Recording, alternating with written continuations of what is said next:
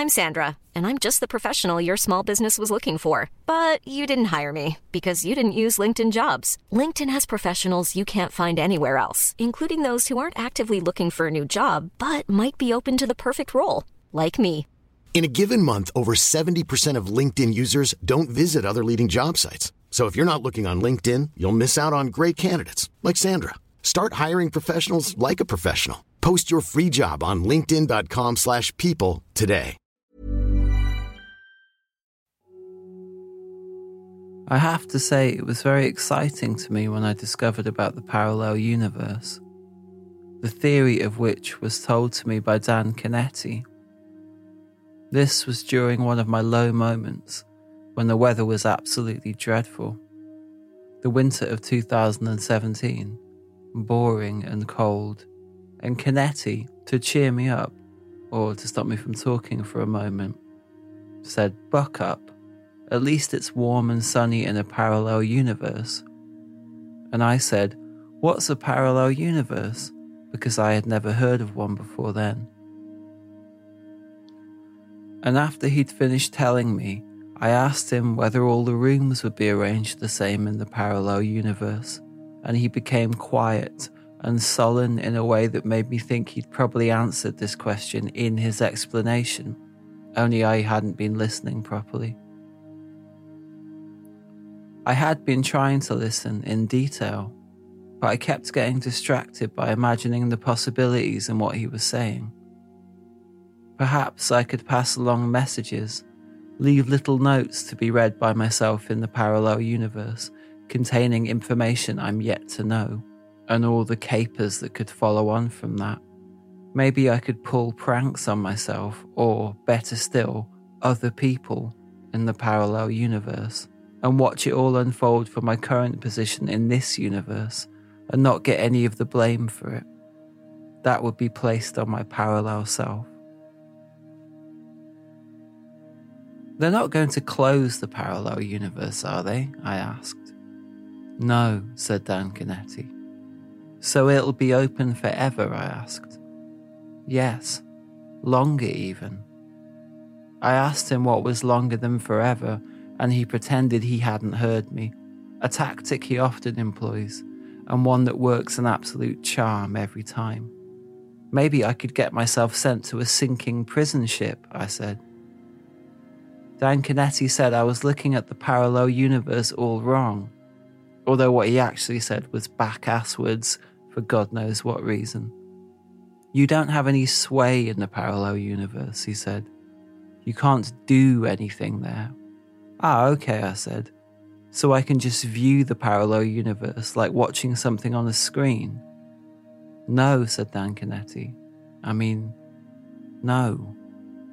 He looked terribly despondent and then sighed and turned away from me and said, essentially to himself, What screen? My mind flashed back over times he tried to explain other bits of science to me, events from history, how to fold t shirts, etc., and how it always seemed to end up like this with him muttering and turning away, or else making fists and punching his own leg in anger. I wish it wasn't like this, because I want to listen and to understand, and I try my best to listen and understand. It's just that I only want to try my best to listen and understand for about 10 seconds out of every minute, and this strews margins of error all over the place. Canetti asked me what I was smiling about, and I told him I was imagining how much better our conversation was going in the parallel universe. In the parallel universe, you're smiling too, I said, and I am thriving intellectually. Canetti went out into the hallway to cool off for a moment, whilst I sat looking out the window and deciding the relative sizes of birds in the parallel universe. Pigeons would be ten times as large as seagulls. Then we'd see. See what? asked Canetti, and I realized I'd been talking out loud as opposed to thinking. I told him I was setting the parameters for animal sizes in the parallel universe, and if he had any suggestions, I'd gladly action them. It's just not like that, said Canetti. You don't decide what happens there. Then who does decide? I said. Well, said Canetti, I suppose they do. The people there do. The people in the parallel universe decide the size of their birds, I said. Canetti really let me have it then. Although I wasn't properly recording what he was saying into my memory, the general gist was that he was tired of my inanity. And also at one point, he tried to say the word obtuse but said obtuse by accident. Then he left the flat in a great flurry of slammed doors, and I went back to looking out the window. That night, he pushed a note under my bedroom door, and this is what it said Hi, Johnny. I didn't mean to get so worked up earlier. It's just that I take the time to explain these things to you, and I can tell you aren't really listening. And then you ask me these absurd questions and I'm only human after all.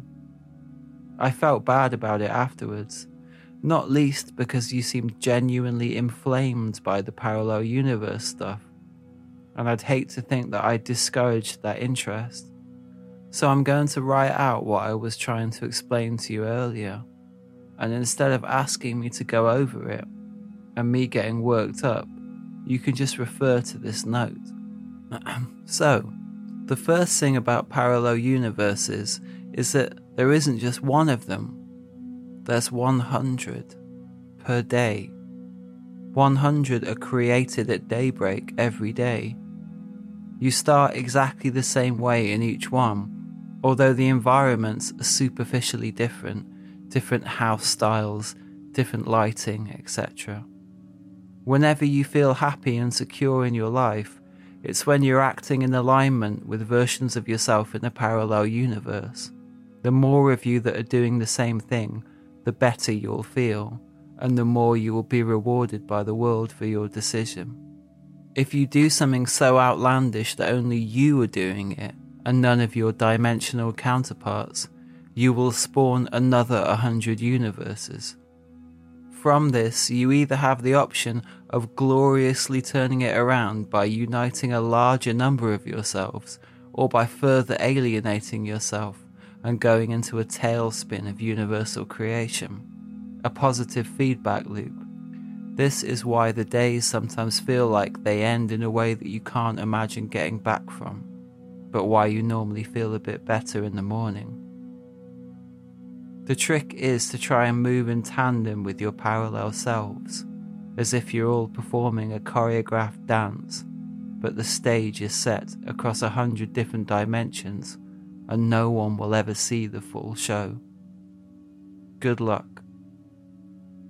I put the note under my pillow and turned off my light, exhilarated.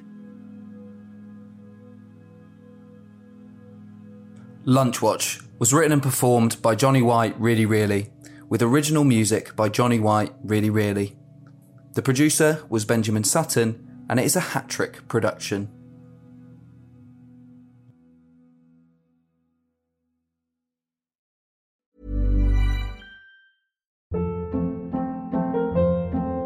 Hold up. What was that? Boring. No flavor. That was as bad as those leftovers you ate all week. Keke Palmer here, and it's time to say hello to something fresh and guilt-free. Hello Fresh. Jazz up dinner with pecan-crusted chicken or garlic butter shrimp scampi. Now that's music to my mouth. Hello Fresh. Let's get this dinner party started. Discover all the delicious possibilities at hellofresh.com.